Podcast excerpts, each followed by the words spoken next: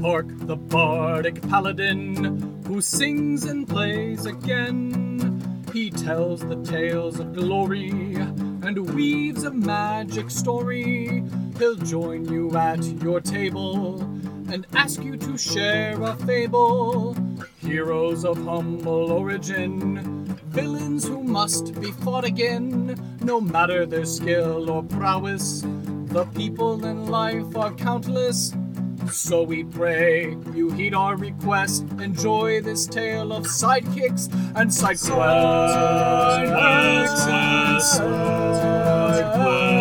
And side quests. And side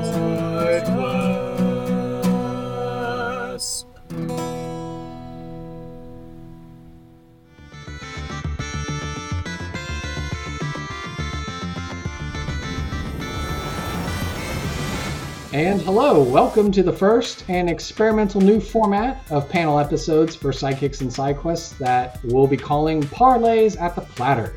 Uh, the goal is to invite guests of the podcast who share a similar field of expertise or passion, to invite them to come together and have a lovely hour or so on the topic. I'm joined by three wonderful guests of the podcast to inaugurate this new feature. Those of you at the aristocratic level of patronage on the Patreon will get to hear this as an early release uh, on on Patreon. So kudos to you. The plan is is to eventually make these uh, available on the regular RSS feed because I think these conversations are too cool and too important to just indefinitely keep uh, behind the paywall. So without further hesitation. My first guest is a former football player who started out as a Bigfoot in Wisconsin, then became a University of Wisconsin Badger, before he became a center for the Dallas Cowboys. Aside from an illustrious career of sportsmanship, he also double majored in computer engineering and computer science while at U of W, and now is the co-founder and CTO of Demiplane, a company that creates digital toolsets for playing tabletop role-playing games which can be used as an aid to playing in person or remotely online. You will recognize this guest as the creator of Finwick, the Death Tyrant Beholder Chef, featured in episode number 66. Very happy to once again share a pint and parlay with the great and awesome Travis Frederick. Hello, hello. Thanks for having me. You're welcome. Yes, my second guest, likewise a football prodigy that started as an Eagle in California, was a University of Nebraska Cornhusker, Bobcat, and then chose to become a University of Las Vegas Rebel instead of going to the Badgers in Wisconsin. After college, he had opportunities to be with the Minnesota Vikings and the Los Angeles Wildcats before he found a home as a fullback with the Cleveland Browns. He remains active with training and plans his next moves in the world of the pigskin. You will recognize this guest as the creator of Clover, the Dwarven Crystal Merchant, featured in episode number 92. I'm happy to crack a cold one in Conclave with the one and only Johnny Stanton the Fourth. Hey, thanks for having me. I will say, you made it sound like I chose um, UNLV over Wisconsin. And um, I don't know many people that would make that choice because it wasn't a choice that I, that I made. But I, I, I all loved my alma mater, UNLV, but I, that was a little bit earlier on that I chose Nebraska. All All right. love to Madison. I love Madison. Yeah, Madison's great. And my final guest for this evening is the biggest Florida Gators fan that I know personally. He grew up playing fantasy football and baseball regularly and enjoyed being a sports nerd as he grew up. As well, he competed in cross country running at his college. He shared with me on his episode his passion for being a lover of not just watching sports entertainment, but doing so with the friends and family that you love. These days, he's an ambassador for Take This, the nonprofit, which seeks to decrease the stigma around mental health and to increase support for mental health and gaming. He is a game designer, a Twitch streamer, and his boss is Travis Frederick because he is the community and support manager for Demiplane. You'll recognize this guest as the creator of Sahara, the Dragonborn Werewolf Blacksmith, featured in episode number 77. I'm happy to raise a toast and round robin with the bold and brave Joshua Simons. Thanks for having me. I'm, I'm glad that you started off by saying, you know, experts, you know, with, with, with experience, and then enthusiasts, because uh, I'm the, the sports enthusiast in the group, and they're the professional athletes of the group. Yeah, but you got the comment saying that you're a passion for being a lover. So I don't think we got that. Well, you know, lover, wish to have it. drinker, was a, same thing. It was a lover of watching sports entertainment, but I, I just saw That's right. Still a lover. passion for being a lover. Mm. Well, I hope you appreciated the introductions that I wrote for all of you. I I, I, I took all of five minutes to craft each one. yes, thank beautiful. You, thank you, so yeah, welcome uh, to the parley at the platter. How is it with all of you here virtually together in the levitating platter? Whether some of you work together or you know some of you are just in similar fields, but maybe haven't had the opportunity to talk with each other before. Because if I recall, I think on Johnny's episode, he was saying, Oh, I haven't had a chance to talk with Travis yet. But now I have the both of you in the same virtual room as it is. Yeah, I think I met Travis the, the first time when we did that one. Uh, it was some Twitch stream that we got to talk about yeah. football and D and D. I was actually able to get Myles Garrett involved in that one as like a kind of a last minute addition, which was which was fun. Um, considering that I was with two all pros and then just you know that I'm here too. Um, but yeah, Travis and I have been able to have some contact last uh, last couple months too. So it's uh, it's awesome to be internet friends. we, we haven't been able to meet in person yet. Yeah, I agree. Uh, it's really fun to meet people that share different passions. You know, uh, we all can relate on several things since that's why we're here. But uh, mm-hmm. you know, having TTRPGs as a, a leveling ground, uh, and then finding other things. You know, Kurt, it was really interesting uh, getting together with you over our share for beer um, mm. at, a, at a brewery in Dallas when I was down there. Um, so when you can find multiple interests and find ways to connect on multiple levels, like that's a, that's definitely a lot of fun since this is kind of like a, a, a, you know like a panel style episode where the theme going into this is kind of like sports athletics and d&d and so i prepared a list of questions and certainly invited y'all if you know you have a spur of the moment question that maybe you want to ask another panelist or something like that but i didn't know how you kind of wanted to have this begin. What's the vibe of the the virtual room if you will I'm sure we'll get off on our own tangents with uh, with whatever question you want to ask. So fire away with questions. I, am excited to hear them. Yeah. Okay. All right. Well, then we'll go with the easy one. The first one. What is your personal favorite sport to spectate? Oh, that's a tough one because I um, I don't know how if, how you felt about this, Travis, but while I was playing, um, I with the amount of football that I was around and what the mm-hmm. film that I watched, I didn't find myself watching games in my own free time. Um, so I don't know if it's if, like now that I've, I've, I've, been off the team off a team since uh, August of 2022. Um, I've definitely uh, it's hard to watch you know when you're not on a team. It's it's hard to like look at all the guys that like oh man I wish I was in that position. I'm still trying to get back there. My favorite sport growing up was always baseball and I just love. I, I, people get annoyed with the speed of the game. It's actually something that I love. I will say the new rule that has the pitch clock is awesome, and it makes games go by really fast, which is great. Again, that's relative because it's baseball, but I'd say baseball is probably my favorite sport to spectate. Awesome. Huge Dodger fan over here. I think for me, uh, I, I, agree a little bit. Uh, it was really odd. I had no time. You know, we would occasionally watch a a primetime game on a Thursday or, or, Sunday night, or maybe a Monday night, or something like that. Uh, but that was more of a it was more about the people that you were with than it was uh, the game. You know, football in America has been kind of a, a meeting grounds of sort. Uh, it's a reason to get together, and so that was usually the reason for those. That's why I was watching those. I, I do find myself watching more um, now that I'm done. Uh, mostly watching old teammates, uh, hoping that they don't get hurt, and uh, wishing them success along the way. But but honestly, my favorite sport to watch, I think, is hockey.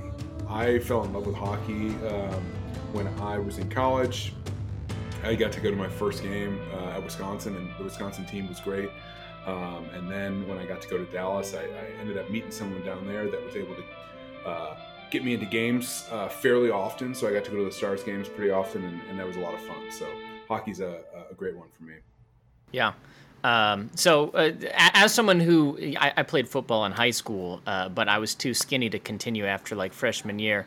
Um, uh, I, have always enjoyed uh, watching um, football, but I think in particular for me, one of the things that I love most about watching sports in general is um, the the electric atmosphere in uh, college games. I feel like uh, the crowd um, uh, is really like enthusiastic and invested in a way that at professional sporting events, right? Like you have adults who are like, "Oh, like I'm too sophisticated to, you know, rip my shirt off and and scream at the top of my lungs for four hours." Uh, but you know, college kids they don't know any better, and so they really uh, there, there, there's uh, an enthusiasm, not necessarily for the game, so much as it's just for the experience. I feel like, uh, but I, I, love the energy um, uh, for college sports. So I, I, would say college football uh, probably first and foremost for me. Um, although I do kind of want to bounce off of something you said there, Johnny, talking about like while you were playing uh, you know, you have like no time and no desire to watch uh, sports because I feel like, and maybe this is the same for you, Travis. Like where I'm at right now, where professionally, like my day job, I think about tabletop gaming. You know, like I wake up and I think tabletop gaming until I go to bed. I don't have the time or desire to like sit down and play a game for fun 90% of the time because that's work.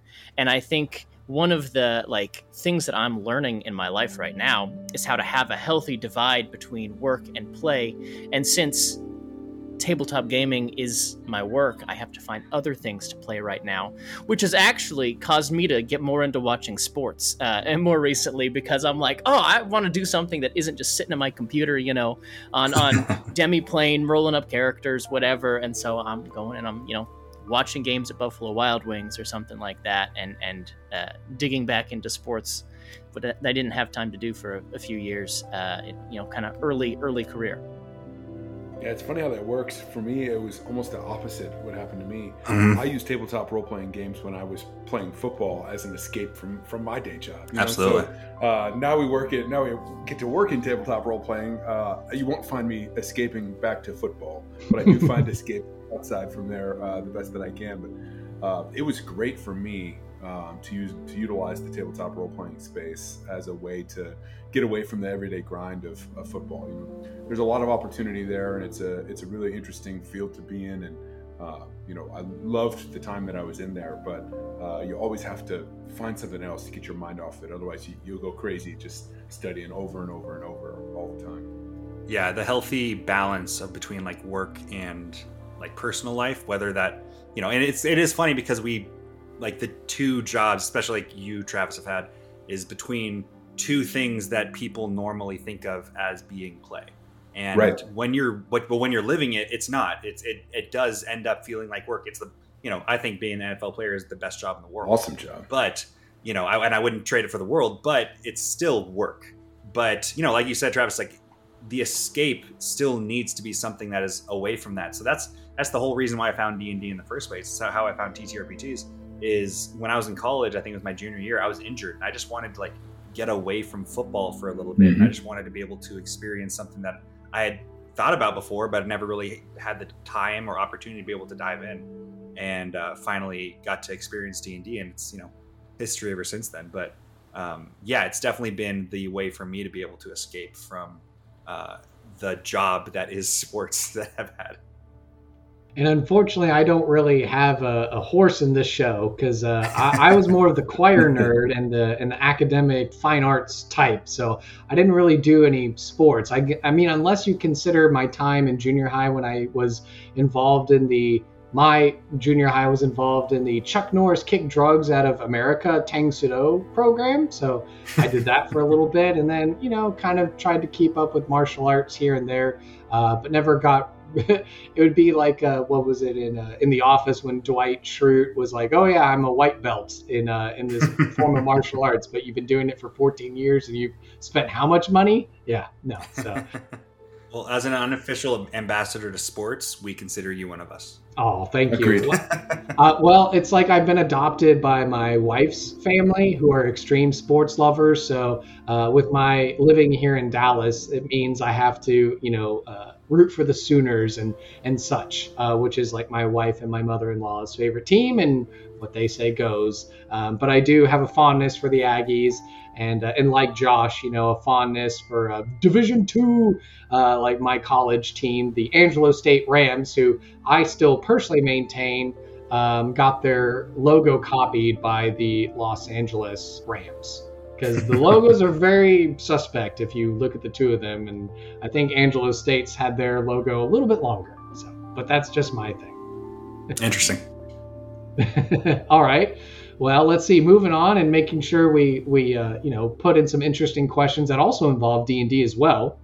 Uh, I thought of this. How often do you find yourself using the athletics skill when you're playing a TTRPG? Should it be used more often, or should there be like some other mechanic similar to it?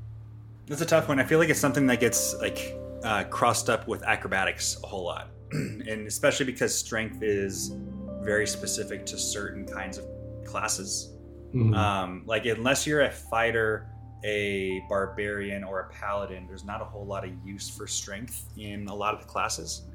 Um, and you know, dexterity holds so much more like importance, AC, um, you know, saves, and people tend to use acrobatics as like a higher skill. So like if it's climbing something, a lot of times can I use acrobatics? So well, I don't really think of like an acrobat climbing something. It's like it, that's an athletic skill, but Mhm. I don't know. Like I don't. It is funny how it's like all encompassing at the same Mhm. time because I, like and I, if you put me and Simone Biles next to each other, it's like she'll be able to do a whole lot like some very different things a lot better than I could, but it's Mhm. still kind of the same same goal. Um, so yeah, I don't know. It's kind of an interesting little thing. I think I think athletics could probably be used more often, um, but I think it has its place. You know, grapple checks, shoving. I find myself uh, avoiding athletics, uh, and I don't know exactly why. Probably because of the reason that, that Johnny laid out there that it's it's not necessarily quite as uh, overall useful. But I find myself trying to uh, finagle my way through things, uh, utilize the the way of the word uh, to get out of situations, or uh, to directly derail the campaign. Uh, I've been known to, to take a left turn uh, when it's a clear, straightforward pathway. I enjoy trying to talk my way out of situations, and I think uh, D and D and tabletop role playing games are a great place for that to happen because you can go through, you can try and get yourself an advantage. You can you can actually try and talk the GM into giving you you know either advantage or uh, you know some sort of bonus uh, just by what you have to say. So you can actually influence it more than just the dice. Uh, whereas athletics, uh, unless you get really creative in the way that you're doing it, it gets really hard to to modify that. So that's why I enjoy using the you know a charisma based check a little bit more than the athletics check. Yeah. I I feel like if, if I put my, you know, like game design hat on here for a minute, um, and, and I look at sports, right, I don't think uh, like dodging a tackler or or blocking or evading a block is a strength only uh, skill check or or in some cases a dexterity only skill check. Um, and that's where i think uh, i really like the idea of tabletop games. Um, like uh, for instance that comes to mind is you know the world of darkness systems where you can sometimes use two attributes to make a skill check because uh, I think that is maybe a little more reflective of real life. And I realize that I'm not answering the question and I'm deliberately dodging it to talk about game design theory here for a minute. But I, I, I think there, there's something to be said about uh, the, the, the ways in which we kind of simplify situations uh, in order to gamify them. And I think uh, like the strength dexterity like split is something that's like a great example of that because I would wager that both Travis and Johnny here are probably much more agile than I am because they've had to be at a professional level. Um, even though I'm certainly like not a very strong individual, which means like I they, they, they just have me on all counts, right? And and, and so I, I think there's it, it's not a dichotomy, is I think really what I, I'm getting at. But yeah, that's that's my tangent. But it is funny though because D and D does like it's not really well used, but there is that system of being able to transfer proficiency and a skill to another like stat. Yeah. So people like often will use like, okay, I'll do an intimidation check, but use the strength score rather than Mhm. charisma score. Mhm. And I'm wondering, like, is there a way to use athletics in a stat that like isn't strength? I, obviously, I think you can use it in dexterity, which I think is probably a really good way of doing that kind of combo. It's not acrobatics, but you're also using more dexterity than strength. Yeah. So roll an athletics check using your dex- dexterity. And I wonder if like there's probably not an, any kind of way to be able to do that with like intelligence or constitution or something. That probably is like we can probably creatively figure out something. I flex my um, brain harder to think yeah. I think though, I could make an argument for intelligence there. Yeah. Yeah. You know Johnny as well as anybody that leverage is key. It- Yeah. You know, if you're going to block, if you're going to be moving, Low man wins. and, and leverage is not necessarily only a strength or uh, athletic type movement. A lot of it has to do with how you position your body and how you take advantage of the snap count and how you uh, anticipate what a defender's going to do. So I think true. you could make an argument uh, that intelligence could be could be kicked in there as well.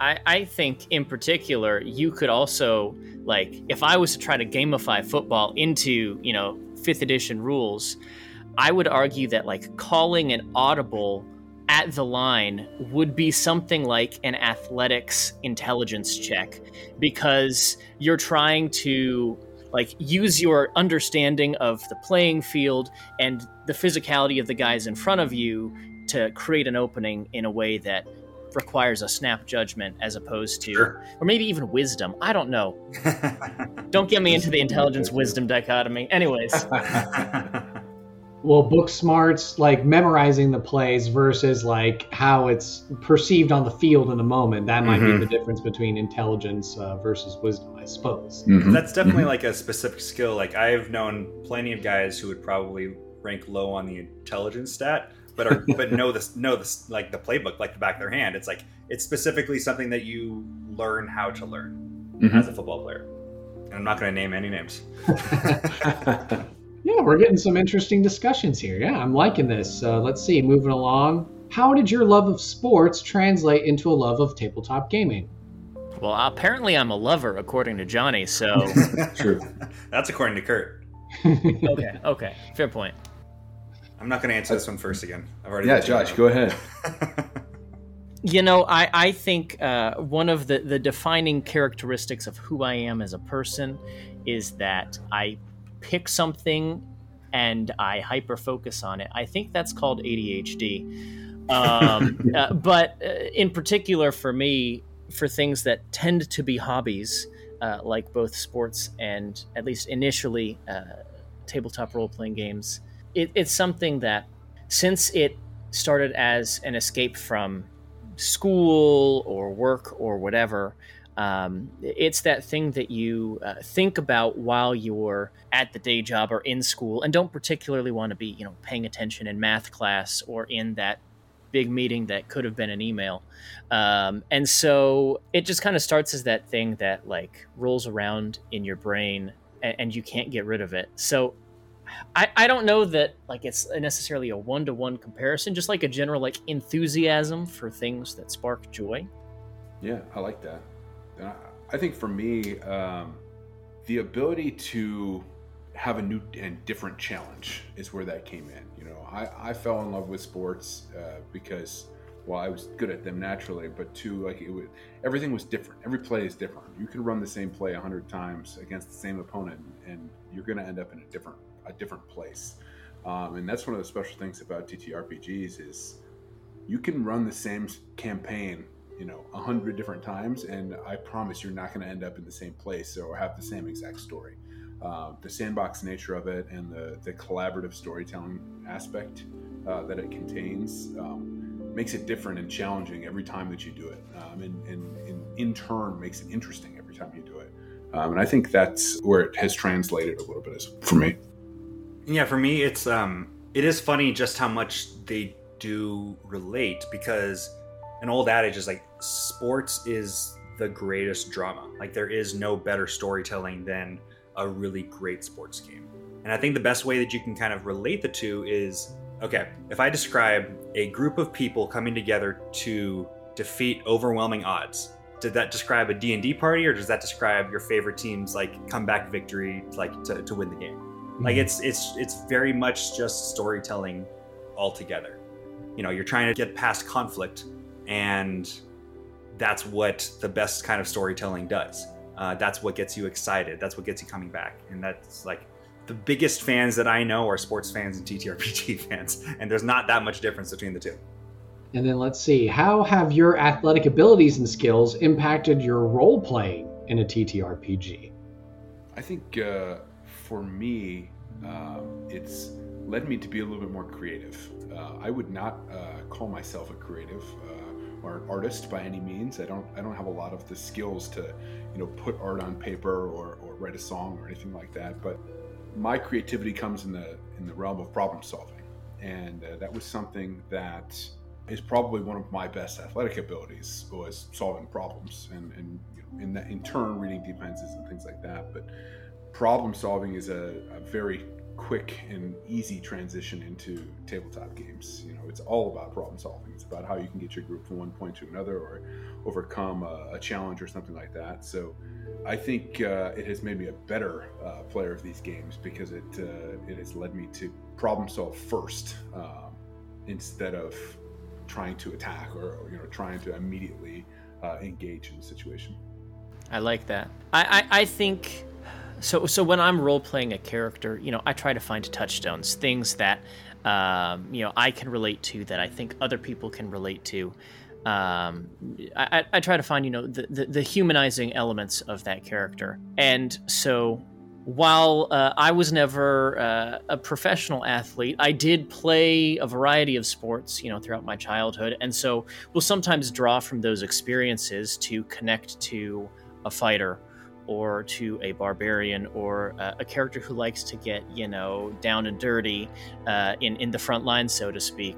Uh, I would approach this question just simply from the more experiences you have and, and the wider variety of experiences that you have, the more uh, you're able to connect with different types of characters. And so uh, I, I tend to pull on experiences playing sports when I play characters who might, you know, uh, play a sport of some variety, uh, or, or, pull on a competitive, you know, character, someone who has a competitive nature. I think that's really the touch point for me is okay, how do I get in the head of this character? And then how do I take those lived experiences that I've had and translate them into this fictional world, into this character who isn't quite me, but is, you know, a, a shadow of me or shares some of my attributes. And, and so having something to connect to there uh, makes it really easy to step into the shoes of that character. Yeah, for me, I think um, I. I think you might have mentioned this at the very beginning. I spent a lot more time playing quarterback than any other position in my football career. I played it all the way through college, all the way through high school, and just changed when I got to the NFL. And I think one of the defining characteristics of a quarterback is kind of the leader of the offense. And I think that comes out a lot when I do role play. Um, not intentionally so, because nobody likes somebody who like hogs a spotlight or like always tries to like go in front of the uh, the party to be to be the face like in every single character. But I think it also has helped me in other ways because what is being a quarterback but like just basically being like a really good point guard just giving assists right? Like you're just trying to hand off success to other guys. And i think that's something that i've really been able to take to while role playing is being able to turn the spotlight to somebody else uh, and show that like you know give them the big moment. Like re- recognizing someone's strength or something that they're trying to set up for like a character arc or growth or something and be able to turn to that to be spotlit and help them have a moment at the table, which is always my favorite part of playing. Well, and I, I think there is something to be said about like the archetypes in in characters. I think of like a, a Captain America type character who, mm-hmm. because they have the respect of everyone on the team, people look to them as a natural leader because they know them and trust their judgment. And I think the quarterback, in a lot of ways, should at least strive to have that kind of relationship with the folks on the team where people say, right. yeah, like you're going to make this play call and we're going to go along with it because we know you and we trust you and we respect that you're going to make the decision that, you know, makes the most sense in this scenario. I'd like to think so. Does that translate across all the other sports, whether it's like, um, you know, the captain of a basketball team? Uh, I don't know if there's a similar position on baseball or, or even in a hockey team, which I know after listening to an episode of No Dumb Questions to explain the concept of the game and basically how it's like rugby on skates and how there is like this whole. Uh, you know, gnarly physicality to it, but yet also there's like this implied tactical uh, nature to the game as well. Yeah, I mean, I think that there's probably just having a leadership capability in general. Like, if you're naturally somebody who tends to get in front of people and try to lead them, I think that you would probably fall into that role in general, and you'd probably be able to fit into certain roles on a on a field or on a court more naturally than others. I think like from like a sociology perspective, anytime you get a group of people together, whether it's in some kind of organized structure like a team or if it's just, you know, a group of people hanging out, there will kind of always be a uh, natural tendency to identify someone who is the leader of the group. So even if there's a team sport that doesn't have an identified captain or or leadership type position, I think anytime you put people in the same space to do something together, um, someone will step to the plate and be that kind of captain figure. Um, and, so, you know, I, I think about all tabletop groups that I've been in, right? GM aside, even in like GMless games, there's oftentimes a person who takes the initiative to say, okay, well, we need to make a decision. Let's do this thing or hey, uh, we want to do X, Y, and Z, and you know, let's call some shots just so that way, like you know, we're all on the same page. Um, and I think that just happens naturally anytime you put people in the same place.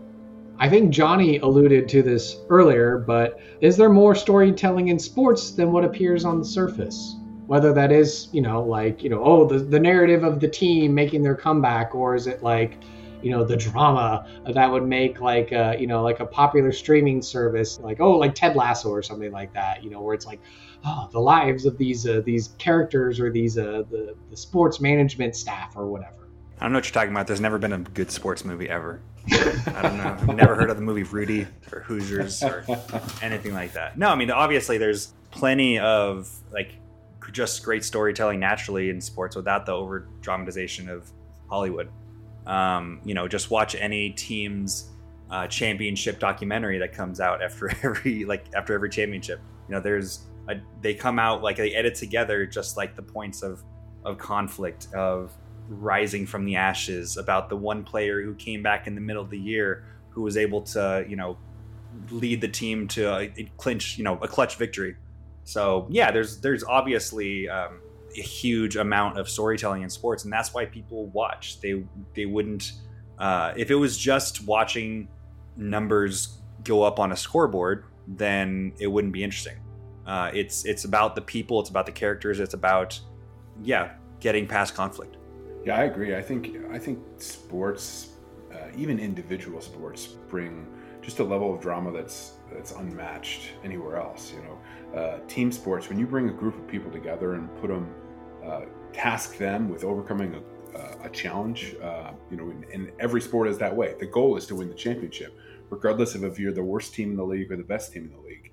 It's still hard, and uh, that's going to be a challenge. And there's there are countless storylines throughout a season. You know, you have intra-team dynamics, you have inter-team dynamics, you have the pressures of the outside, you have uh, you know the way that the media is going to portray certain things versus the realities of it.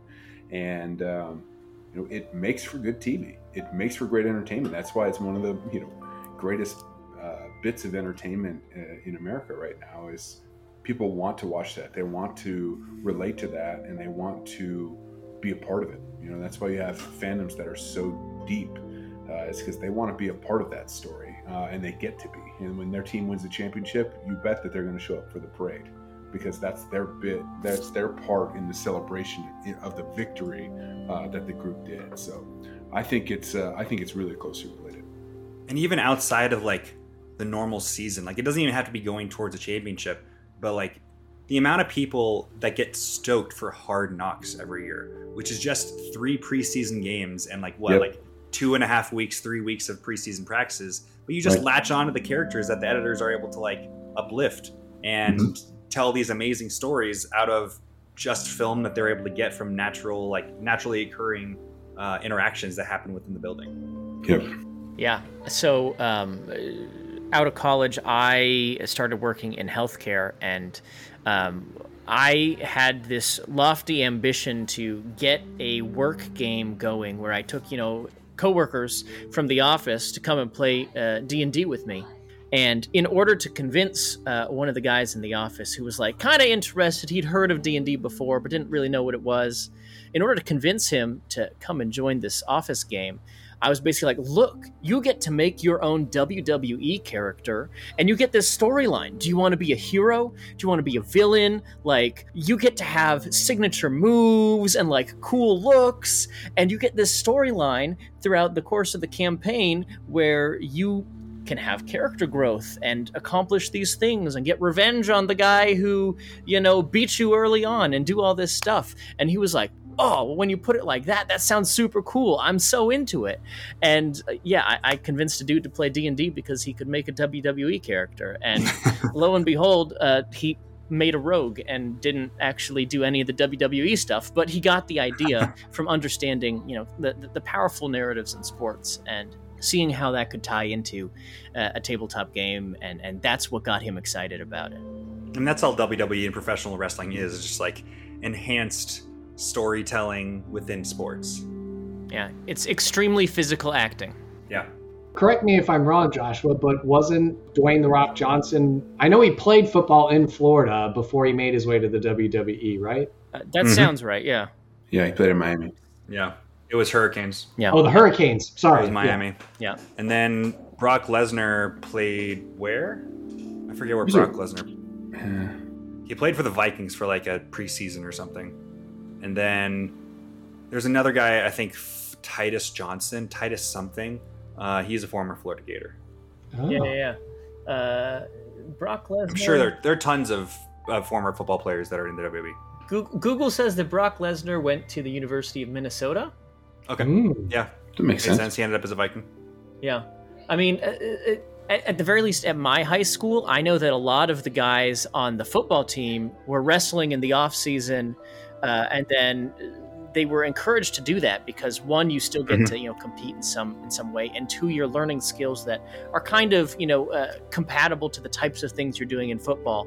Um, and, and I, I had friends in high school who okay, like I did football and then I did wrestling, and actually I prefer wrestling more.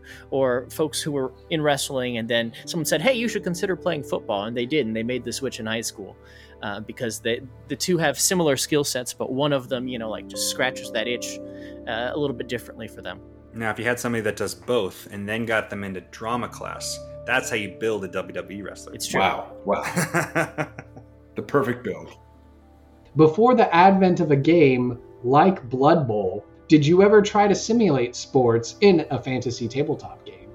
I never did. Uh, you know, I'll admit, I'll be the, the, first to admit that. But I did play. Uh, so my, my business partner Peter um, was uh, he's our forever GM, and uh, Peter created a game that was uh, an offshoot of soccer and hockey that was played on hoverboards, and created all of the uh, created all of the mechanics of it. We were playing Star Wars, what is now called Saga Edition, back in the day, but it was Wizards of the Coast D20. Was really a 3.5 offshoot, but uh, he created this, all of these rules and how you could go and play this game. Um, and so it was really interesting to to see sports depicted in that way. Uh, we also did a, a, sort of a pod racing thing. Um, you know, all of those. Uh, you would argue that that's definitely sports too. It's interesting when you try to play that in these systems. Um, because it's such a micro event in the in comparison to how you play big politics and larger scale games um, within within tabletop games. But but it was fun. It was interesting, and it definitely was a change up. Yeah, um, that same guy from my uh, old office game um, was a big baseball fan, and so. Uh, one of the things that um, once we started kind of getting into um, talking about tabletop gaming, he uh, was like, "Hey, I feel like you could make a baseball tabletop role playing game because how like the numbers all kind of just like flow together. Particularly, you know, he wanted to like simulate seasons to come up with a game where you could like manage like a team. And so we started theory crafting. We never actually like did it, but uh, it, it, was going to be D100 based and play a little bit like the the way the Cortex system plays, but for teams and games as opposed to you know individual characters but yeah we, we were basically gonna just like steal you know like uh, mlb the show like stat ratings for players and then just kind of shuffle in uh, whatever we could um, theory crafting. Never actually did anything with it, but um, I, I have like a half page of notes somewhere for how to play baseball as a tabletop game. Yeah, I know that Dimension 20 in their um, Fantasy High season, that they did um, something that was like very similar to football, but I don't even think that they actually made it like part of the game. They just had like, I think um, Lou Wilson's character rolled a natural 20 and then just like he got kicked off the team or something, which was like, I, I think a great, like, it was a great moment early on in that, in that first season. As far as me playing something, I've never put it into a game. I think within the fantasy like world, it's hard to be like such a a side uh, session that I think would really only end up working if you have like a really Mhm. really regular like weekly game where you get to take a break. It's kind of like a tournament kind of arc where you get to go through and like start you know try to beat to get the champion. I will, however, uh, I, I'm planning on just with you know a million other things going on. I think I told Travis about it already a little bit last earlier this year. I still plan on wanting to do a football TTRPG in like the realm of Friday Night Lights. I think it would be awesome to be able to kind of build up like the Mm. the drama of the interpersonal relationships and having to balance school life and, and football life and um, and then personal life and just really kind of building out the archetypes of characters and I think that'd be really fun. I'm I it's it's on my to do list at some point. um, and I have some some cool people involved with it. But uh, TM TM TM. Yeah, that's that's a neat concept. Uh, I'll be excited to see it when it comes out. Um, I, it just occurred to me I did once play bocce ball in a D&D session. This was a weekly game, and basically it was roll a d20 and then roll another d20, and whoever gets closest to the first d20 uh, result gets it. Um, but yeah, I love that. yeah, we, we had like a, a local bocce tournament at the, the, the neighborhood tavern, and uh, our team lost, for the record. All right, and keeping on with the questions, who, in your opinion, is one of the greatest athletes in history, alive or dead, and why? It's always the hardest question to answer. Like old heads will say Jim Thorpe, who is like absolutely dominant in his era. Mm. But if you put Jim Thorpe on today's football field, it's a different like story. I actually saw a very funny tweet that said, Mm. and, and stay with me here. It says, I don't care what anyone says, Jerry Rice could not make it in today's NFL. With the talent, the skill level, the athleticism, Jerry Rice would just not be able to. I mean, he's 60 years old. and, and Yeah, just yeah. like the last line is like, oh, yeah, there, okay. Let's back to the question. I think it's hard. It's obviously hard to say. I mean, I think Bo Jackson is the platonic answer one of the greatest athletes of all time, multiple, you know, sports, was able to be at a caliber that not many people are able to make. But I think if you if you don't respect what Shohei Ohtani is doing right now, then you're living under a rock because he is you know, it's only half the season, but he is doing something that no that does not compare to any sport. Like nobody nobody has ever played at like an all-star level both as a quarterback and as a safety you know? Like the closest thing is like maybe Deion Sanders. Like but he wasn't playing necessarily at the highest level possible and he wasn't just playing corner and like returner. So yeah it's Shohei Ohtani I think you know say what you will about baseball players being athletes I still think it's incredibly hard with what they're doing.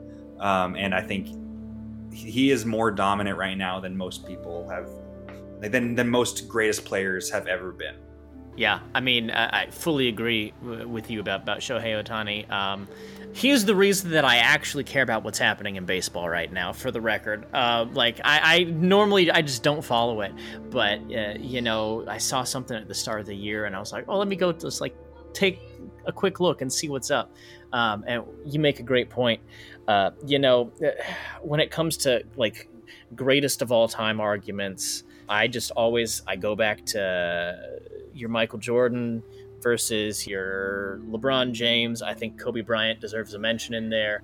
Aside from talking about specifically basketball players, I, I have a hard time uh, staking any claims. But I, I will say that I have a lot of respect for Emmitt Smith as a football player. Um, I feel like he, in a lot of ways, I have to be careful with my words here because Travis was on the same team. Uh, I, I, I think he did something that uh, was really impressive uh, for a running back to, uh, in a lot of ways, carry the um, scoring for the Cowboys offense for a couple of years there. Not to say that there weren't other contributors on the teams, he was perhaps the playmaker for a few years there. Um, is, is that a fair assessment, Travis? Feel free to correct me. I, th- I think that's fair. You know, I think you know when you start to talk about a great running back, you should also talk about the offensive line. That obviously, I, I, I, rescind uh, my previous statement. Travis Frederick, best football player of all time. No, no, no, no, no, not me. The offensive line that was there with Emmitt. Uh, but yes, no, no, I agree. Um, really, really dynamic, and you know, there's a reason that he holds records still today, really impressive. I, I think for me, one of the maybe it's a product of you know when I grew up and, and the spectacle around it, but watching Michael Phelps uh, do what he did uh, over the course of several several years uh, really was impressive. When you talk about the amount of success that he was able to achieve uh, over that time historically was even you know outrageously good. Um, so I think definitely worth uh, mentioning in the conversation. Like I said, you know, I, I I'm the total neophyte in this audience, so you know I, am just trying to think of like other uh, big ones that I'm sure people would love for me to shout out. I mean, we're here in Dallas and Texas, and so I'm sure Nolan Ryan's got to get a shout out, not only just for the fact that he punched a dude on the mound and, you know, everyone loves him for that. I guess my first sports team that I remember ever gravitating towards was the Houston Astros. And I know, say what you will about any, um, you know, scandals and, you know, whether they deserve championships or not, but I still love my Houston Astros. And I remember one of the first players I ever liked mm, was like Jeff team. Bagwell because, oh, he was like the first baseman and he, he was, he was cool. And I still love the Astros. I mean, the uniforms, the colors, it's all it's all great, and it's like my my piece of nostalgia for home. Yeah, I mean, I'm sure there's a lot of great athletes out there. Of course, you know, uh, uh, across history and across all sports and divisions and uh, areas of play. And for some reason, my mind just wants to say, you know, I also think Andre the Giant would have been a cool dude to get to know in person, figuratively and literally larger than life, and just seemed like a good dude. Yeah, can't disagree with you there. All right, and then let's see. To follow up the previous question, what kind of D&D or TTRPG character would the person that you chose be in a game and why? So if you had to gamify the person that you just named, what kind of D&D TTRPG character do you think they would best uh, exemplify and why? I mean, I think the most versatility you get on the field is like from or for uh, you know that you get from a character is probably like a, a battle master fighter or something. I think Bo Jackson probably fits well as that. Mm-hmm. But if you want to like think about Shohei, probably, I mean, what can you do like with a? Can you make a level twenty character in two different classes? Like that's like that's basically what he's doing for anybody who like doesn't know about Shohei Ohtani and only knows D and D. Like imagine making like two high level characters, but like combining them into one. Like that's basically what he's doing. Yeah, that's that's a fair point. Um, I, I, I think for Emmitt Smith, I would just have to go with Rogue uh, because talk about slipperiness one, uh, and you just get a lot of movement speed as a Rogue. But uh, maybe like an Arcane Trickster Rogue. I feel like he had some moves. Arcane Trickster Rogue with like 18 strength score. Yeah, yeah, yeah. yeah. He had, had a huge strength, but uh, yeah. going back to my previous point about strength and dexterity, you kind of separate them. Mm-hmm. But I feel like I feel like they go so well together in in uh, skill positions. You know, I think you know, just to be different, I will classify uh, Michael Phelps as a barbarian and some sort of uh, you know, archetype off of that. But I feel like there's a you know some level of focus that goes into that. You know, you could see before a race. Uh, the focus that he put himself into, mm-hmm. almost like a rage, not necessarily a fit of uncontrollable rage that you may you know, automatically think of when you think of rage, but uh, really some sort of hyper focused rage where uh, you know, that's all that mattered at that time. Um, and his ability to channel that and compete at the level that he did for those periods of time. Like, I think it just, I think you could relate that. Oh, and then perfectly, he would go with the Mercer barbarian subclass of the yeah. the duck totem, oh, that's right. like water yeah, off yeah. the back and stuff like that. I had four last questions that I had thought up, and you know, trying to get into some meaty stuff to really get into this intersection between sports, athletics, and D and D. So, do you think there still is a culture, quote unquote, war or stigma between the arts and sports? Why or why not? I don't know if it's a war. I don't know if it like I'm I'm sure at times it was something that was a little bit more vitriolic between the two, like jock versus nerd type thing. But it's definitely been there's been work to break it down. That's definitely something that like I have been trying to like do in a way in my own little way. I I think in the very near future, like within a week or so, I'm planning on starting a little bit of like a, a TikTok like playlist type thing. I am teaching and alternating episodes and relating it within the terms that they understand. Sports to TTRPG nerds, TTRPG to like sports nerds, jocks, it, eh, like those those people. So, and I'm calling it athletics check, and I'm going like week, you know, hopefully like every other day or so, ah. release a new episode where I'm making those. Um, this is kind of an announcement. I haven't talked about this with anybody and awesome. where I'm relating them in like their own terms. The teaching, you know, sports fans like all the D and D classes. I'm teaching TTRPG nerds who don't know nothing about sports, like all the football positions, and trying to relate them. Like, okay, what sports player would be, you know, this class? And um, so yeah, that's something that I'm I'm trying to, in my own little way, do to break down the jock versus nerd binary. You just got my follow on TikTok. Nice. I like it. um, I, am really glad you uh, mentioned the jock versus nerd dichotomy because my first thought when Kurt asked the question was I think of that dichotomy as being something tied to school. Uh, mm-hmm. Because in particular, high school, college levels, you typically have two programs that are competing for you know funding, uh, and so that's I think where um, if we trace like the origin back, that's probably where a lot of um, that kind of um, divide in terms of, of, ideologies comes from. You have two kind of competing values that are both going for the same resources. Um, and I just think historically, right? Let, let, me flex a degree here really quickly. You go back to, to like, you know, uh, Greek culture, uh, particularly like philosophy. They talked about these uh, uh warrior kings or uh, the, the philosophical, you know, term that they would call would, would be philosopher kings, right? People who ruled both uh, with like military strength as the kings, but also had great intellectual strength um, as, as, the philosophers. And so, like historically, I don't think the two have really um, been in opposition to one another until we introduce the capitalist system that makes us compete with one another for money. Um, and, and, so, all that to say, I don't think there's anything um, that really truly sets us at odds there, except for uh, competing for, for resources. So I, I, think a lot of things that we learn in school are hard to unlearn. A lot of things that we learn growing up are hard to unlearn. And so some of those ideas may have stuck around, but uh, I think that. Um, the two really go hand in hand together to create well rounded people and a well rounded society. Uh, and so uh, I am all in on any efforts and activities to uh, try to countermand that kind of messaging that people may still have. I, I think the great uniter is High School Musical.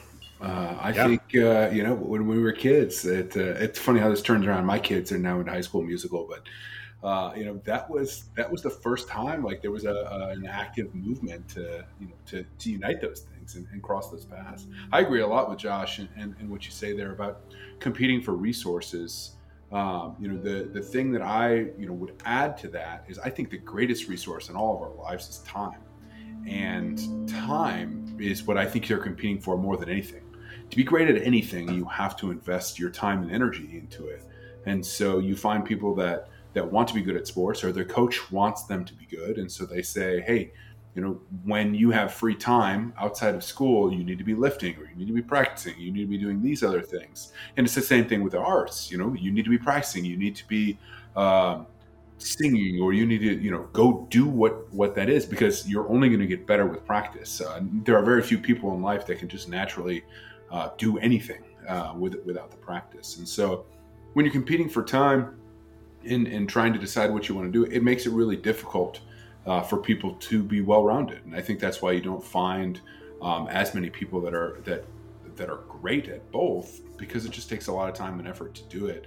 Um, and and when you choose to do those things, you sacrifice something else. Uh, there's always that. I agree, and I think that uh, there's been a lot of moves made in the right direction. Um, things like what Johnny are doing is uh, really helpful um, in helping to break down some of those barriers. But I think talking about it in general is is the best way to break down the barriers, and I feel like that's uh, something that is true in a lot of different cases. But you know, things like even this, you know, the show that we're doing tonight, you know, having a conversation about it, like those things are um, bring up good conversations between other people.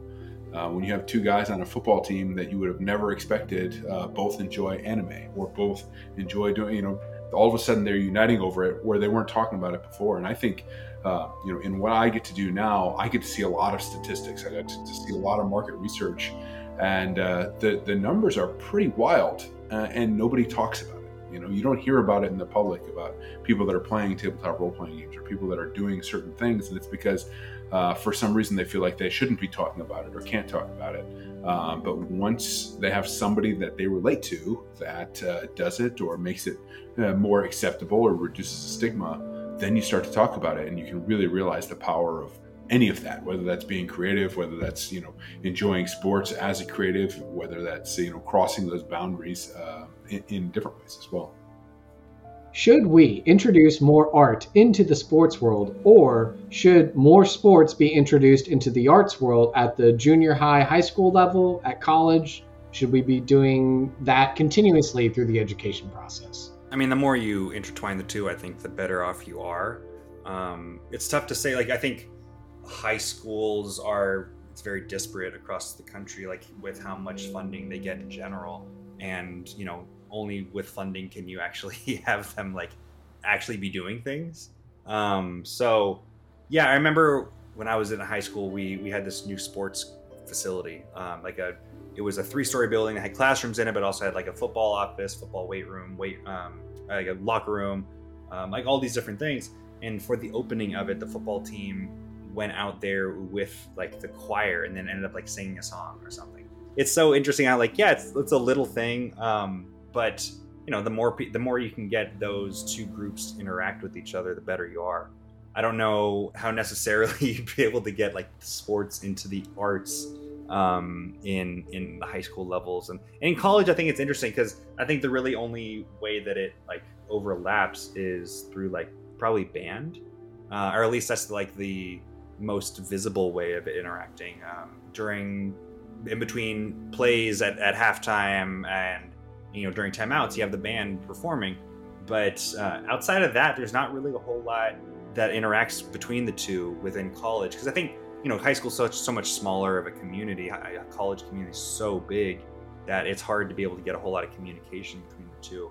So i don't know what you know what way to really have those two uh, those two interact in college you said that, and that reminded me of like, oh yeah, actually, uh, in my college days at Angelo State, I was in the basketball pep band. So even though I'm a mediocre bass guitar player, I signed up and was able to play bass guitar. And so we had our little section of the bleachers in the Stephens Arena and so I'd be there right next to all the percussion section down at the front. And then we've got all the woodwinds and the brass as they start trailing up and up and up in our section. And so, yeah, like during uh, the men's and the women's basketball games, we'd be playing little stingers awesome. or like little set pieces and stuff like that. And yeah, during that time, yeah, I did care more about basketball games and stuff like that. And we got really into like razzing the other team. We jingle the keys and be like, start the bus, start the bus. And, you know, sometimes we had to be like, okay, let's rein it back. We're getting a little, we're getting a little too rowdy and stuff like that. But yeah, no, I, uh, that's a great example that reminded me of like, oh yeah, being able to be in the pep band got me to care more about basketball at least for yeah. a time. And, and, and I think you know the question is, you know, should we integrate the two more and I, I i feel like the answer is yes and the new question becomes how do we do that? And i don't have a great answer for that question. But you know i, I do think as, as, has already been pointed out right you think about band you think about cheer and dance as as forms of arts. Um, i mean i even think about you know uh, like there's people who are you know doing sound mixing and putting together the playlists that play during athletics games you know um, the, the the videographers the folks who are putting together uh, tape you know i i um, have studied film uh, for for some time in school, and so I think of that as an art form, um, and, and, and think of it more broadly as being part of the arts. And so there's certainly a lot of ways in which the two worlds do already cross over. Um, and so I think the question uh, is how can we do that more? And that's the challenging thing because we have to actually think outside of our own experiences and say, hey, what can we do to make this better? Right? To, to take the way that things are and improve them in a way that hasn't been done before.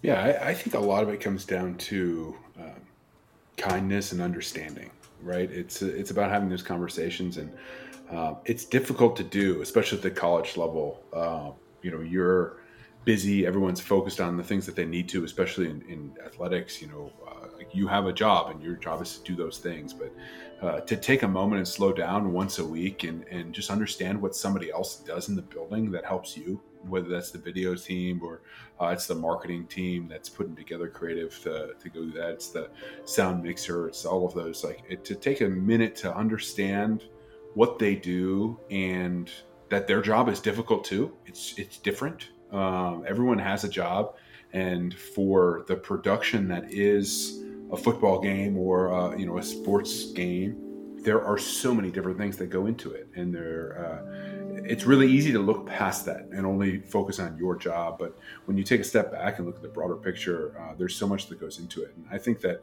being able to do that at a, at a younger level would be, even be better, you know, to understand, you know, take a moment for the football team to go visit, uh, you know, the, the band and understand how they work together as a team. What, what's different about the teamwork uh, in a band versus uh, you know on the field and and how can you take the best things from one world and translate them into a different world uh, to be more successful in what you're trying to do remembering in elementary school music classes a lot of like you're playing music you're playing simple instruments but you're also moving around the classroom and so you're doing these real kinetic kinesiology type of thingamabobs um, while you're getting involved and so what travis was saying is like yeah that'd be really that would have been cool for me in junior high or high school if that had been something like where hey the basketball team is going to sit in on a choir practice because they're going to learn how you guys work in harmony with supporting each other when it comes to different parts of the music. Or you know uh, maybe the band sits in on like a swimming match uh, and they're watching them like how do they move through the water? And so what are the ways that you can incorporate it feels very much playing? like an, either an episode of ted lasso or of glee and i can't tell yeah, which. yeah for sure. Maybe it's the crossover. Yeah I remember in college in my music undergraduate classes for conducting, um, we did have to go to the university pool. And so to learn the feel of how your arms should move when you're conducting, so you have the resistance of the water. I remember that was, you know, something that we physically had to do that kind of got us out of our normal music building and brought us to another part of campus. So yeah, I think yeah, we should do that across the board. You know, incorporate the two, this more work and play, play and work sort of give and take. Okay, getting to my last two questions that I have that I have thought of. Let's see.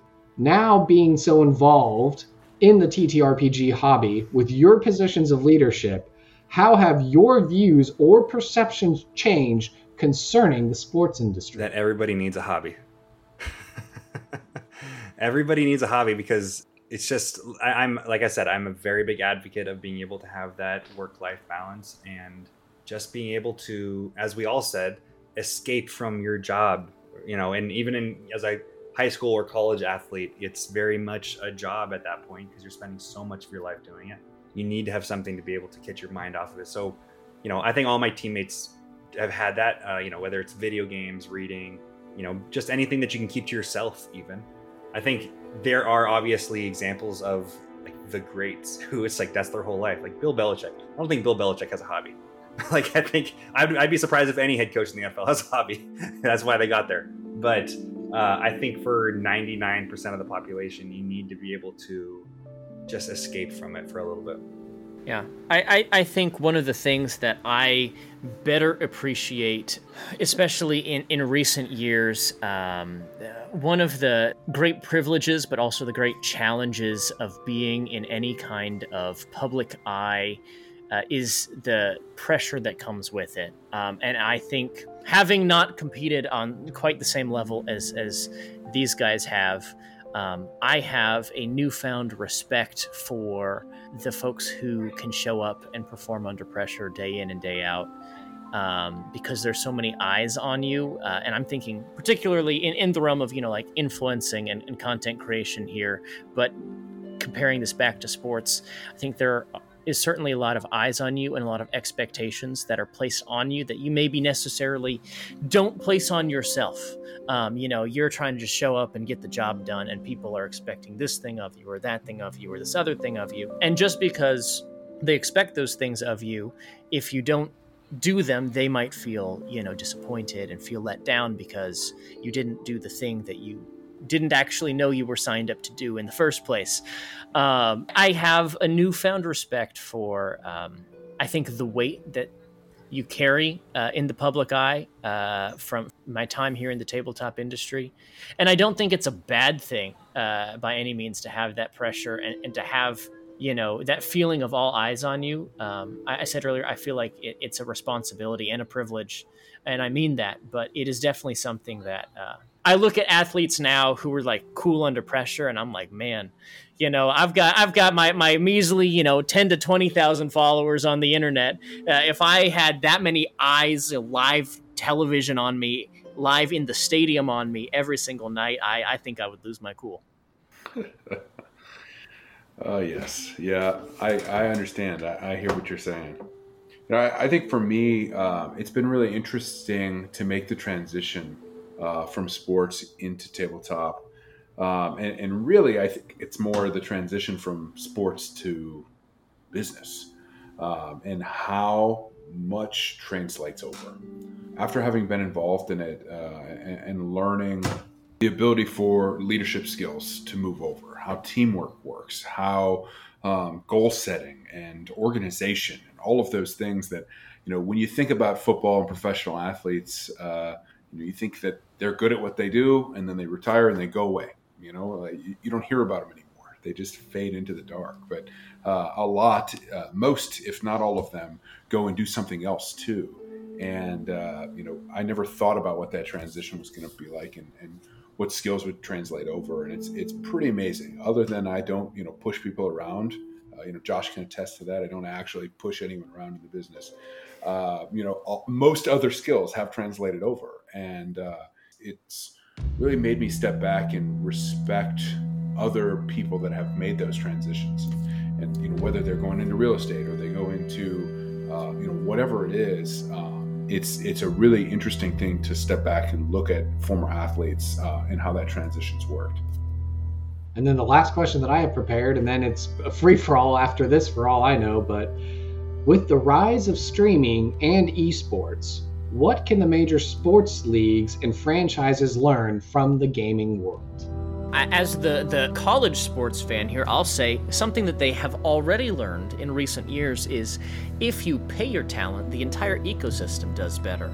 Um, and I, I, think that's something that esports figured out pretty early on, uh, paying, you know, even as young as, as high schoolers to, to compete at a professional level. And so seeing that now take place in, in uh, you know, the NCAA for athletes to be able to be paid for the use of their likeness, I, that's something that I'm excited about as a huge improvement for um, the sports world. Uh, so uh, change is already happening, and it's good in my mind. I'm still over here trying to think of one. yeah, I know. Uh, I think it'll be really interesting to see how how esports grows um, and, and, and, streaming in comparison to sports. You know, there's a I think there still is a pretty large dichotomy between scripted streaming, um, whether that's uh, you know recorded shows or you know planned episodes and sports. And, and part of that comes with the ability to write the script and the chaos and unpredictability that is sports. Um, and you may relate reality TV to the chaos and unpredictability of, of major sports, but that's what makes them different. And different is good in this case. You know, they both are great, uh, and there's a reason for both of them. So.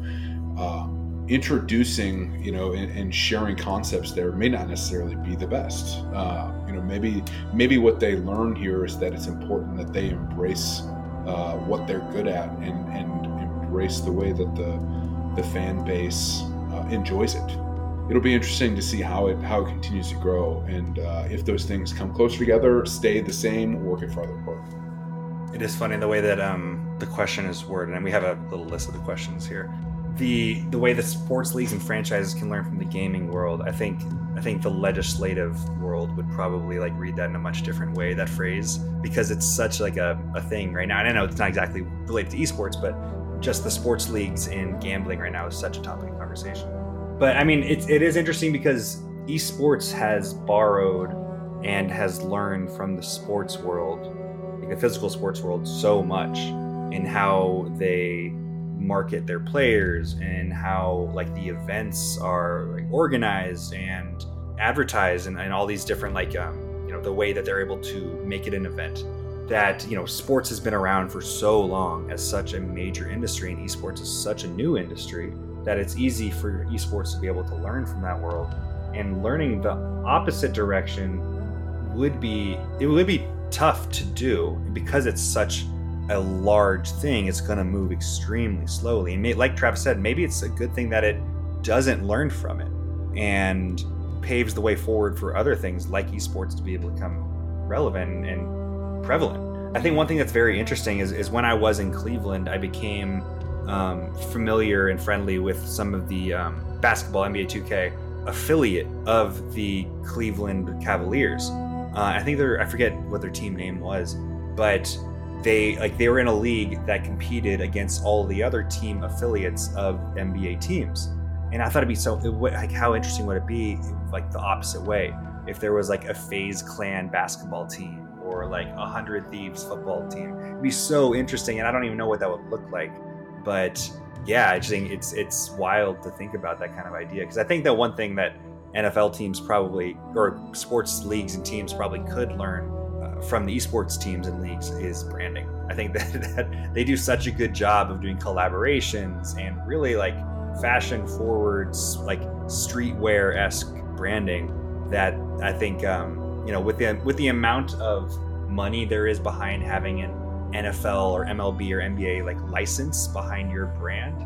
Um, there's obviously a ton of like weight that carries and a ton of like money that's behind that, but it also leads them to be a little bit less like liberal with that uh, with that licensing and with that branding that um, I think you know if you're collaborating with Hundred Thieves or designing a jacket or something like that, this is just I think specifically like fashion stuff, but you're probably a little bit less conservative with what you can do with that with that logo on your shirt. I know previous guests of the show, both of them, Father Blake Britton and Bobby Angel together, they did um, a YouTube miniseries called God and Gaming. And so one of the early things I remember in the series of episodes is Father Blake mentions that I think in Philadelphia or Pittsburgh, um, they're supposed to be building like this whole esports arena complex that's like right there in the heart of the city. And the idea is that it's like supposed to be like one of the biggest esports gaming centers that's going to host like all these big tournaments and stuff like that, which just seems like interesting or different. And so, you know, as far as I can think or relate with um, TTRPGs, I know I've had the opportunity to only attend one live show for Critical Role, and that was when they did the Darrington Brigade show down in Austin because it was easy enough for me to commute there. But you know, with them and other streaming shows being able to do these live events, it'd be interesting to see in a future where it's like Critical Role plays the big esports arena and then like sells it out or something like that because everyone wants to come and watch, you know, a bunch of nerds play D&D around a table in the big arena. You know, they've sort of started making those ways where they like have limited streaming events at like certain AMC or Cinemark locations. So like, is that going to be the next step where oh these big streaming shows, Demi Demiplane is going to beat them to the punch and be like, okay, the esports arena, we're going to do a live show there or something like that, and we'll have Johnny Stanton be one of the players. Th- that, that's an interesting idea. Um, you know, we've already seen uh, tabletop shows doing live events, like you said. Critical Role is a great example. Um, I know the McElroys have done some some touring shows. Um, I think uh, NADDPOD. NADDPOD. I'm trying to think if uh, Dimension 20. I, I, I don't actually know if Dimension 20 has done their own thing outside of conventions. And if they are, I could be forgetting it. Uh, but I'm thinking of uh, Dungeons and Daddies. I'm trying to think if they've Mm. done uh, live They stuff. just did their fir- they just did a live show in Austin. Yeah, yeah. And they're, just announced a tour. Yeah. Yeah. This is already like something that we're starting to see um, outside of conventions. With conventions, it makes sense, you know, things like Acquisitions Inc. and then all of uh, great opportunities since casts are already at a convention or since um, folks from the community, from, from influencers, industry folks, whoever are already at a convention. It's a great spot to do a one shot. I think it would be really interesting to see the idea of doing a show at events and tying those together, whether it's, you know, maybe it's already starting to be done with like uh, this Beadle and Grimm show for the, the new TV channel, uh, the uh, Faster Purple, Purple Worm. Worm. Yeah. Um, that that could be the start of it, where you're filming something on site, um, a live venue um, that's becoming something to to you know show to an audience later on, but the experience is in person first. It's an interesting idea, and, and I think the, the idea of spectacle and and uh, this live experience is something that I would love to see us get into in the tabletop space. I think we've got room to grow in that area uh, and, and room to you know maybe pioneer some cool new things. Um, uh, but I think there are also some practical challenges that we'll have to uh, navigate. Taking um, something that is, you know, primarily a pen and paper game and making it very engaging and appealing in a live event space for something beyond a one shot. And, and that's where resources like your virtual tabletops, like uh, even just physical minis and terrain, you know, they do something to, to make um, it, it more engaging. But I, I think whoever can figure out how to capture spectacle first in that sense is really going to be able to, to do that well. I think when we can agree, and I, I know it's it's all it's all come across our brains at one point or another, and it's all I know. In my case, it's definitely been brought up to me multiple times that the idea of doing a D and D like tournament, because from people who don't know what D and D is and think that it's like competitive and that you're trying to like beat the other players, um, I think we we can all agree that at least within the the current state of D and D does not work. Yeah, I, I I think it's an interesting ask, and uh, I, really like the idea of live and, and spectacle. Like you said, Josh, it, it's live music is better than music that's recorded. Uh, like it's just interesting to be there and see it and be a part of it. And theater is so moving, uh, you know, when you're there and watching people do it. And uh, you know, the live shows are, are so so much fun to watch um, because you get to be a part of it. You, just as much as the the players are waiting to see how that die, you know, rolls. You know, if they get that twenty, and when they do, the cheers from the crowd. Um, and you're doing that with people that are like-minded and, and in a similar place. Uh, I don't think now this could be wrong. I don't think there are as nearly as many people that watch a show on a stream that find themselves cheering audibly as when you're in a live show and you're doing it with all of these other people that are, are in a similar situation and you know it's affecting uh, the players on the screen. So I do think that there's something special about that, and, and it would be really interesting to see, uh, you know, if that continues to grow um, and if it takes off. certainly would be cool to see a, a Demiplane show happening at a sold-out e-sports arena and it's like okay we've got them here and then you're you know you're fist pumping as you're introducing everyone coming out on the stage and getting ready for a show and you know cutting graphics and all this you know loud thumping music and you know the beers flowing and the popcorn's being spilled everywhere and all this stuff i think yeah I could I could see getting into that. I don't know if you could sustain it on a like a the, this is like the season and we're gonna do like games every week at the arena. So make sure you buy your season tickets to watch or something like that. But I did remember my earlier pin from before, which with the mention of Dungeons and Daddies, they did have a football episode yeah. when they had to in the first season when they had to get the Supper Bowl and then what was it? Uh, Mhm. um, Will Campos's uh, Henry Oak character transformed into an animal Yeah. and then just flew back and forth across the field to score a bunch of points, which is why it would be like, oh, it's hard to sometimes translate sports into a fantasy setting when people can literally just turn into Yeah. earth elementals and do all these wild and crazy powers that would not obey the normal rules of sports in the real world. Yeah, you'd have to definitely. Uh, it's it's hard to create boundaries, which is you know a huge part of what sports is. There's a literal boundary on the field. It's hard to create boundaries uh, when you can literally bend space and time as a as a wizard. Yeah. Uh, Strixhaven has a uh, rules for for a sport um, in it, as I recall. Uh, so you know, I know that there's stuff out there to do it. Uh, it's just a challenge of how do you take the competitive spirit and then give uh, rule sets that let you have somewhat fair competition because some classes are going to be better suited to, to things than others and finding a way to balance it uh, but also then you know set up the challenge and premise well is, is one of the great uh, i would say fun things about game design I, yeah, so um, I mean that's all the questions I had. So I don't know if you guys have any other questions that have been generated in our conversation that you want to ask each other. I have a single question that I would like to contribute. I'm, I've uh, and and Travis, I'm sure you'll know this because you know, Adam says this uh, probably once a week uh, in you know team meetings or on streams for us over at Demiplane. Adam Bradford will say uh, that he believes if everyone played tabletop games, the world would be a lot better place. Uh, which to me rings very similar to uh, folks talking about sports building virtue, uh, building character. Uh, I'd be curious to hear your thoughts um, as, as other folks with experience in both worlds. Do you see parallels there? Similarities? If you had to say, does one build more virtue than the other? Uh, what, what do you think? I don't know if I can have my children compete like that.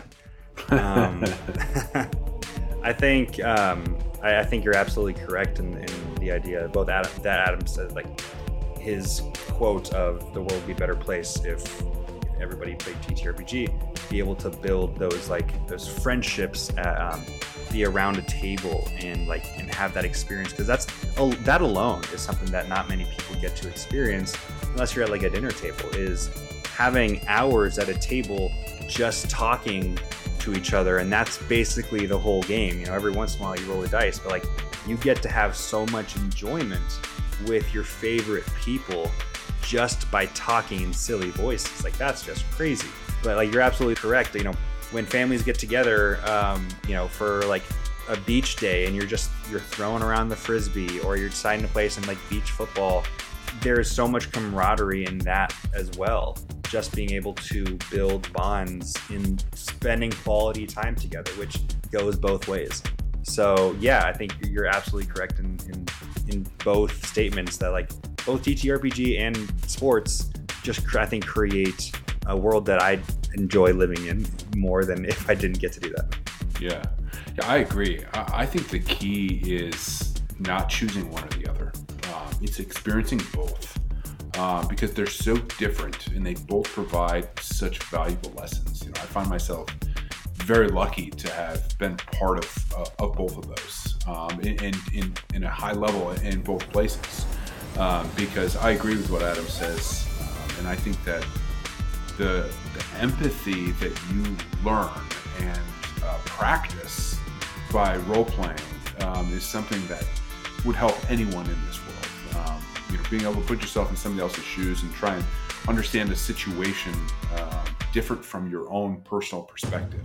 How would this character, who doesn't believe the same things that I believe, how would they understand this? And that's much like how does my neighbor believe what they believe? and you know how can i better understand the way that they think so i can interact with them better? Uh, you know those are great skills to have. And, and the same thing goes with sports. There's a certain level of sacrifice that goes into it whether that's uh, you know i think one of the greatest things about team sports is the shared sacrifice. It's the time that you spend together doing things that no one wants to do. And uh, when you find that adversity together you come out stronger together and uh, it's hard to replace that um, with something that's that's not um, in a way that you're you know put in an adverse situation. Um, and sports are a natural place to find those those adversities. Um, certainly in life there are, are far more adversities than just in, in, sports, but but it's a great way to find you know relatively low impact uh, on your life adversities uh, comparatively.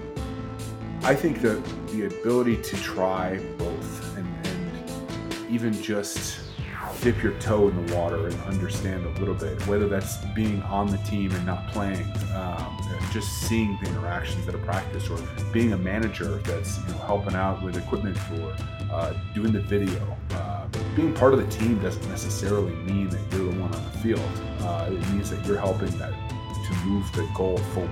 Um, and uh, I think the same thing goes the other way getting a, getting a chance to try it, regardless if you like it and you play it every week from here until forever, or you played a one shot and you thought it was interesting or not, and and you're done.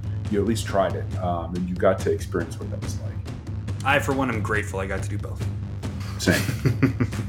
I feel like they're both very formative experiences, just perhaps in different ways. Yeah, absolutely yeah any any last questions or like anyone else got anything else um, i'm just trying to think of a good way to end it other than just like you know plug in your stuff and like you know um, you know where we can find all of you and, and, stuff like that i think we covered a whole lot in this and i, I appreciate your um, you know the platform to be able to kind of talk about it so thanks man yeah, not a problem. You know, trying trying something new. You know, we've done hundred episodes now, and we'll keep doing episodes. But it's just like well, what would be a cool way to get like a bunch of guests who I've had before that all have similar spheres of interest or expertise?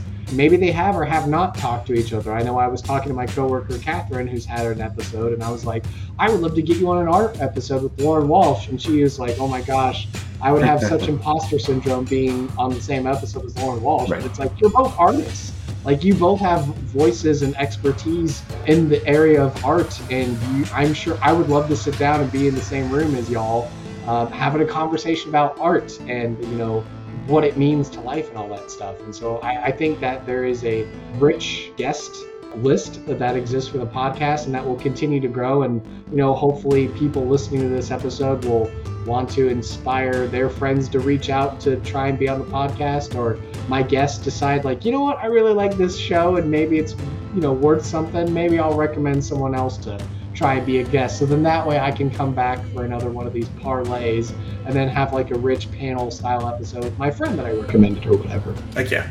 Absolutely. It's cool yeah, so I guess to it sounds like you know the beers have been drained and we've uh, we've reached the natural conclusion uh, of our conversation without it being too forced or anything like that. So if you just want to go around the table and you know uh, again just remind us like who you are and where you can be found and what things and passions should we know about. I'll go first. Uh, my name is Travis Frederick. I'm the Chief Technology Officer and co-founder at Demiplane. We're uh, we do all things tabletop role playing. Uh, come check us out. You can find us on the web at Demiplane RPG, around the horn. Uh, you can find me on the web at tfrederick72. And uh, yeah, I, I try to get on as many of these sorts of shows as I can. Uh, so you, you may see me around in other places. I guess we'll go in order of introduction. Uh, my name is Johnny Stanton, Johnny Stanton the Fourth. Uh, if you're looking at my social media profile, you can find me at at Johnny Stanton IV on whatever new uh, social media site came up with in the meantime before this episode came out.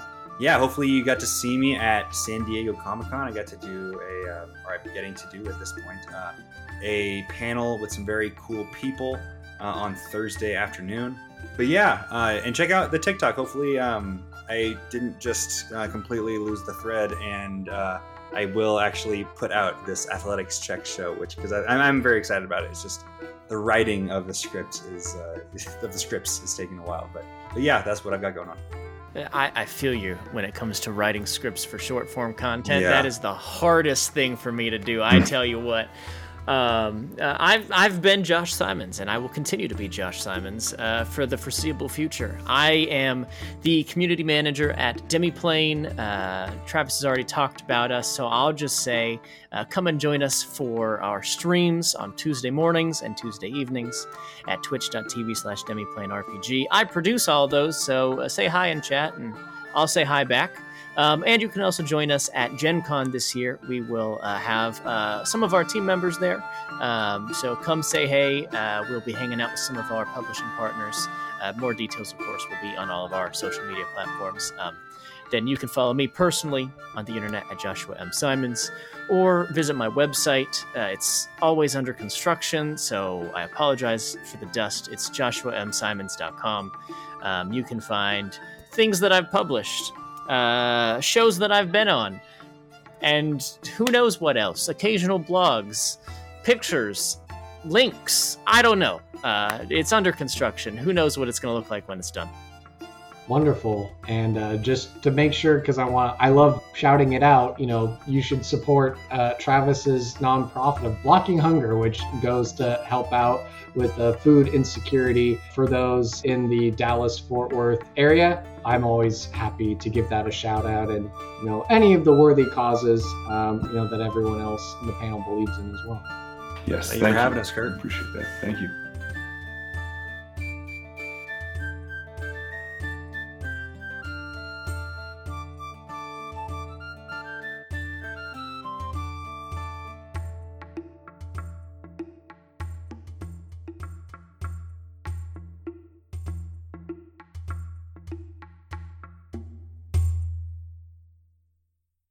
bar to rock on one, two, one, two, three, four.